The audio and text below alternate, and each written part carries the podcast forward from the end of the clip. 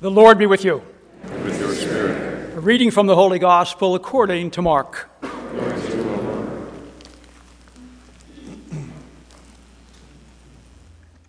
At that time, John said to Jesus, Teacher, we saw someone driving out demons in your name, and we tried to prevent him because he does not follow us.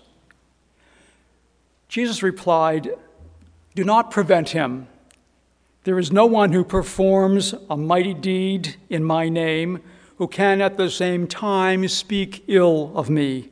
For whoever is not against us is for us. Anyone who gives you a cup of water to drink because you belong to Christ, amen, I say to you, will surely not lose his reward. Whoever causes one of these little ones who believe in me to sin, it would be better for him if a great millstone were put around his neck and he were thrown into the sea. If your hand causes you to sin, cut it off. It is better for you to enter into life maimed than with two hands to go into Gehenna, into the unquenchable fire. And if your foot causes you to sin, cut it off. It is better for you to enter into life crippled than with, with two feet to be thrown into Gehenna. And if your eye causes you to sin, pluck it out. Better for you to enter into the kingdom of God with one eye than with two eyes to be thrown into Gehenna, where the worm does not die and the fire is not quenched. The Gospel of the Lord. Praise to you, Lord Jesus Christ.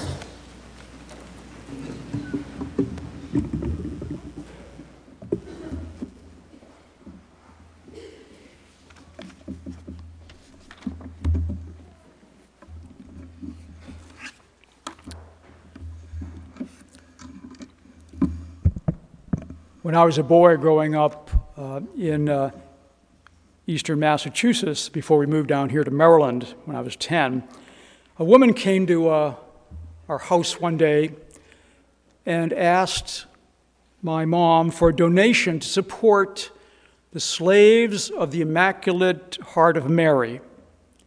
The group was also known as the Feeneyites, after their founder, a Jesuit priest named Father Leonard Feeney. They taught that only people who belonged to the visible Catholic Church could be saved. Rome wrote to the Archbishop of Boston saying that that teaching was wrong. Father Feeney refused to recant and was excommunicated. He died in the late 70s, uh, actually reconciled to the church, so at least for him, a happier ending. But the church then had listened to Jesus Whoever is not against us is for us. So I learned that my non Catholic friends could be saved, and that many people of other faiths lived by teachings fundamental to my Catholic faith.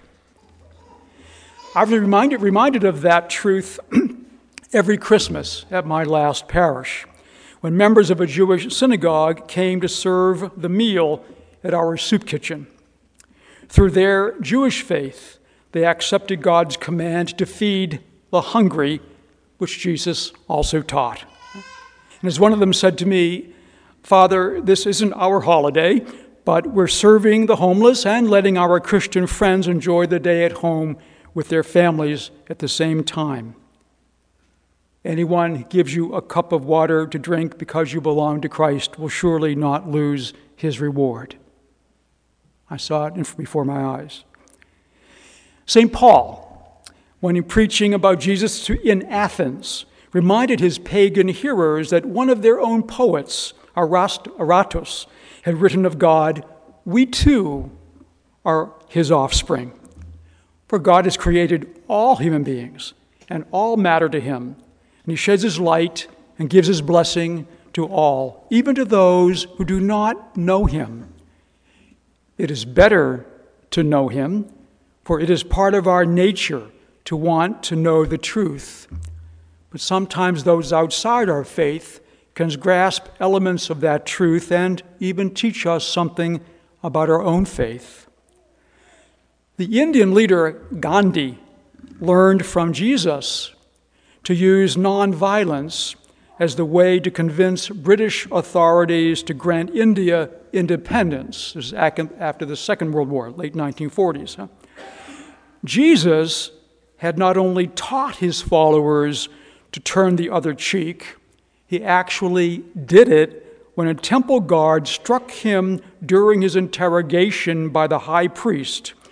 Instead of striking back, Jesus turned to the guard and said, If I have spoken wrongly, testify to the wrong. But if I have spoken rightly, why did you strike me?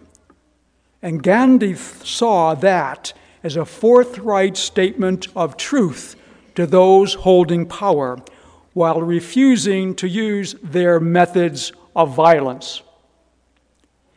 Dr. Martin Luther King Jr., a Baptist minister, learned from Gandhi the way of nonviolence in his quest for racial justice in our country.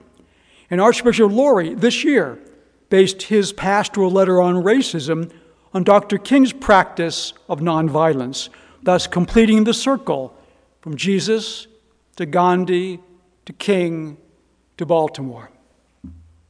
We learn from others, even not of our faith, remind us of things in our faith. And sometimes we really need those reminders from outside the church. A non Catholic man, a professor at Harvard University, whom I had prepared for marriage some years ago, uh, brought his wife and children to see me this August, just after the past sex abuse and cases and cover ups have been revealed up north. And he said, I hope people don't forget all the good the Catholic Church does in our country. We both want justice to be done and children to be protected, but neither of us wants to throw the baby out with the bathwater. Throw out, throw out the dirty water, but dry off the baby. It's good to have allies who are not formally with us. Uh, I don't, I've read a lot of Mormon theology, don't agree with much of it, but I respect their efforts to foster healthy family life. In my first parish, we tried to emulate the Mormons' family home evening. I think it's still, still Thursdays, uh, and we did it with some success.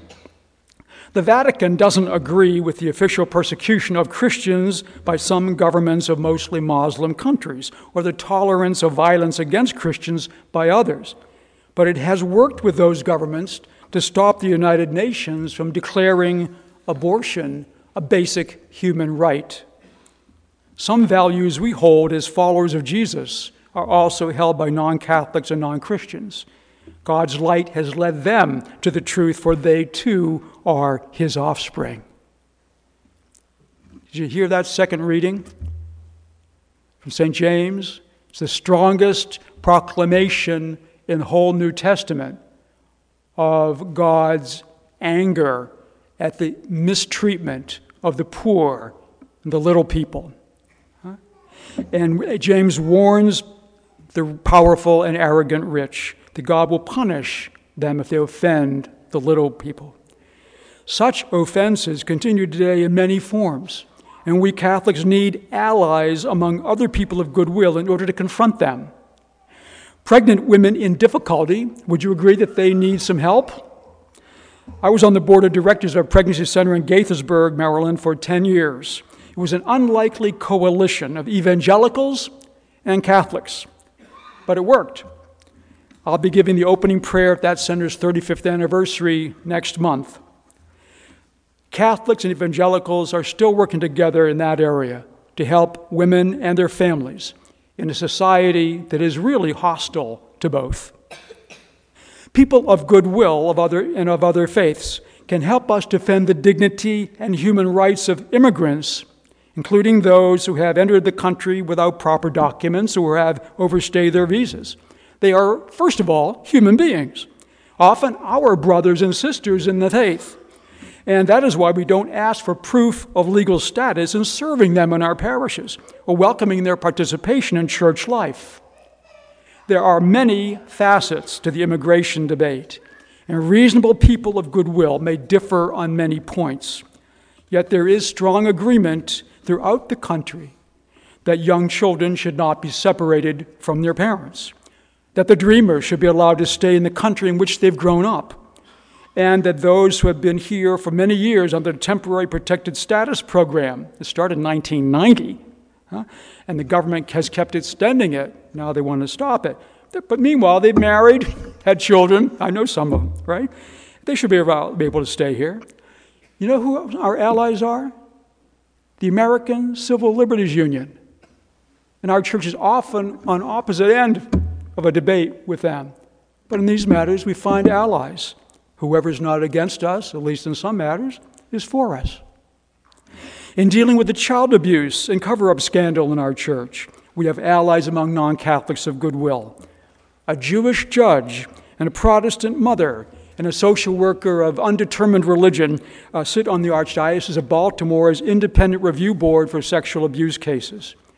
We want to ensure that all young people who are among those little ones who believe in me, Jesus, Jesus calls them in the gospel, he calls his simple disciples little children, that they're kept safe and that bishops put children's welfare first.